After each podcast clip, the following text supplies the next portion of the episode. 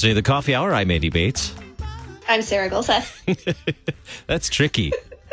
Uh, it is when I'm not there. it's Tuesday, October 15th, and uh, Sarah's wrestling with demons, or Yes. at least the, the kind that uh, deflate tires on cars. This is true. So, uh, graciously joining us by uh, remote from home. It sounds just like you're right here in the studio. From my spare bedroom, it's fine. Well, it is uh, it is Tuesday, and we have some good topics on deck today. We're going to take a look at the October issue of the Lutheran Witness. Excited to do that. Thanks to Concordia University Wisconsin for supporting the Coffee Hour. Find out more about Concordia University Wisconsin at cuw.edu. Live uncommon. There's just a slight delay. Oh, that's sad. it's all good. In studio with us today, Dr. Kevin Armbrust, interim managing editor of the Lutheran Witness. Dr. Armbrust, thanks so much for joining us in studio. Thanks for having me.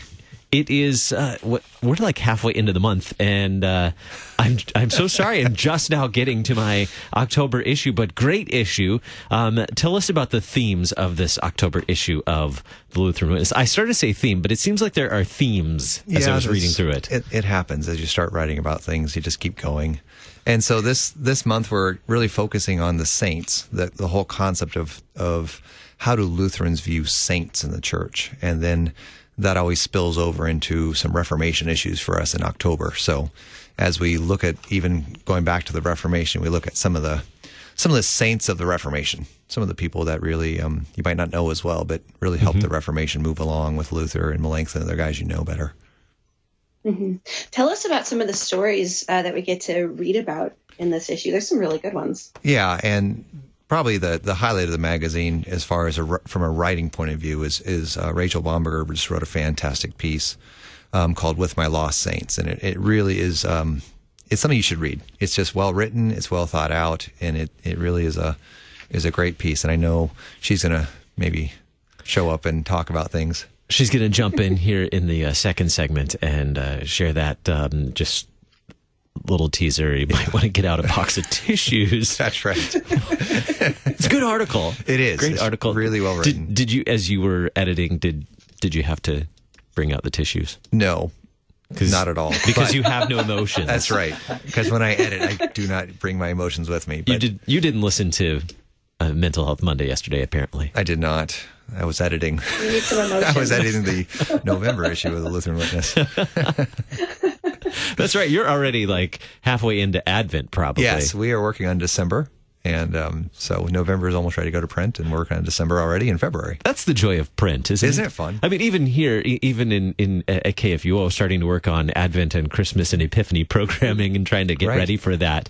Um, listening to Christmas music during my spare time, trying to prep and add, you know, add some new Christmas music for this for the uh, upcoming season this year. And I, excited to do that, but thinking ahead. Um, now let's think back. We're going back to the Reformation. Um, you pointed out that we get to learn about some uh, some of the saints of the Reformation that are perhaps less familiar. Who do we learn about in this issue? So we have um, some real brief writings, but some nice um, summaries about John the Constant, who who um, you can read about what, how he helped Luther, and from kind of a, a secular point of view, but as his prince, he kind of helped him. And then Lucas Cranach, who is kind of known as the painter of the Reformation, right? And then also Robert Barnes, who is who was actually not a German guy, but was still very important in the in the Reformation. Um, so we get to read about those those people, and mixed in there, you kind of meet some other people too that you might have heard of or might not have heard of. And I'm familiar with Cranach. Now, Jonathan the Constant. Is Yeah. that correct? Now, how do you get names like this? Because I want a cool name like that. Like, Well- how do you get a name like that? Unfortunately, I'd probably be Andy the Annoying, but Unfortunately, I think you have to be dead, which is Oh, okay. which is well, really I'll, I'll hang on for a while. But um, when when you are in you know that state, then we might thrust a name upon you. that state. But in his case, um, he was constant because of his faith, and he stood firm. He was one of the confessors at Augsburg who who stood for the confession of the Lutheran Church, and um, so it's it really is a a reminder of his faith. Now, in the film, they depict them not as standing but kneeling, Kneeling, right? Because they were ready to have their heads cut off. heads lopped off if, if so happened, as as we all are, right? As we stand before the world and confess our faith, come what may. Mm-hmm. Yeah. Now we're also talking about the saints in this issue. Um, what what does that mean for for Lutherans? Are aren't saints um, Catholic? Well, uh, I'm not going to say there are no saints in the Catholic Church, but yeah. So so this is this is always an issue. Is um, that's kind of a Catholic word to us, but the the amazing thing is it's not. It's actually in Ephesians chapter one. Paul says that he is writing to the saints in Ephesus, and so when we look at the word from a biblical point of view, the word saint simply means holy ones. And, and when we understand this scripturally, it means those who have been made holy through the blood of Christ. And when Luther uh, grew up, certainly in Catholicism and, and, you know, with the notion of praying to saints and even worshiping saints in some ways, um, as he, as he grew up and started reading the scriptures and teaching theology, he said, wait a minute, nowhere in scripture are we supposed to pray to the saints and and this whole worship of the saints kind of wasn't what he was reading in the New Testament, but there are saints in the Bible and they seem to be a real blessing to the church. So he said, instead of worshiping or praying to them, we should thank God to them for them. We should look at them as examples of staying faithful until death. And we should also look at them and, and emulate their lives of service to the church and to the world. And so saints do have an important role in our life. Um, oddly enough, today is the funeral for somebody that many mm-hmm. of us consider to be a saint in our lives, mm-hmm. Dr. Norman Nagel, who was an example to many people who learned theology at the seminaries or throughout our sin in other ways at Valpo and other places, um, as somebody who manifestly taught the Word of God throughout his entire life. And many people looked at him and, and learned the way that he helped us hear the gospel and helped us communicate the gospel.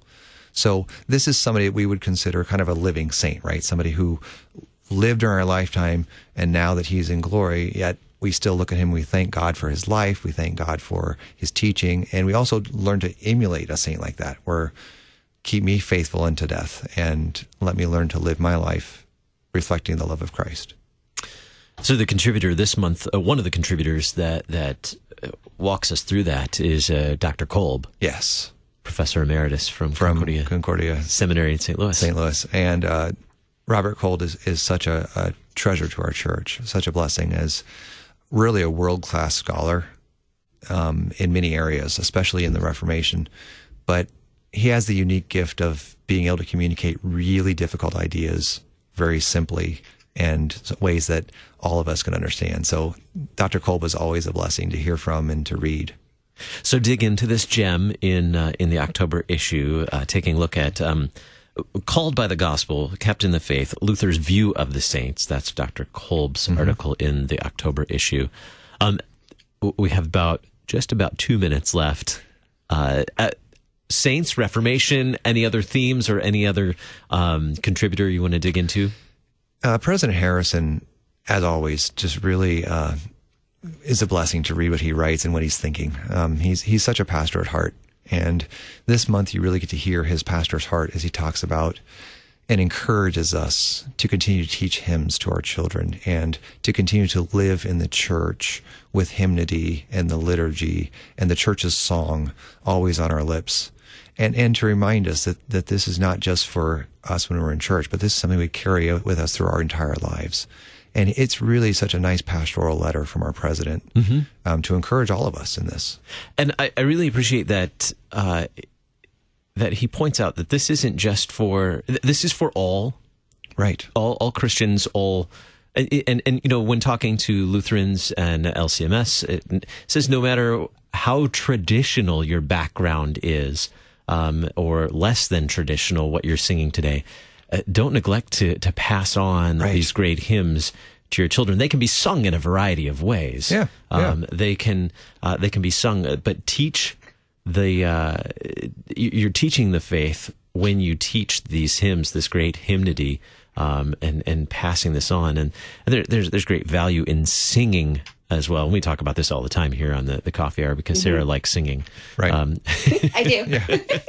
uh, we love, well, we love hymns here on the coffee hour. Sure. And, and, and mm-hmm. th- there's just great value in that, not only because the, you're teaching great theology in it, but, uh, in so doing, it's in singing it, you're, I don't know. You're you're the musician here. Yeah, you're the you're music it's, uh, expert with the degree in music. What am I trying to say here? Because I can't articulate it. Well, it's it's just it's the church's tradition that that singing the glories of God is is such a blessing that God gave to us that when we sing, you know, Luther says that he who sings prays twice, and there's these kind of quotes, but it's it's the whole idea that that God constantly from from the beginning to the end, there's singing in the Bible. The the book of Psalms obviously is a singing book, but even the book of Revelation is really a singing book.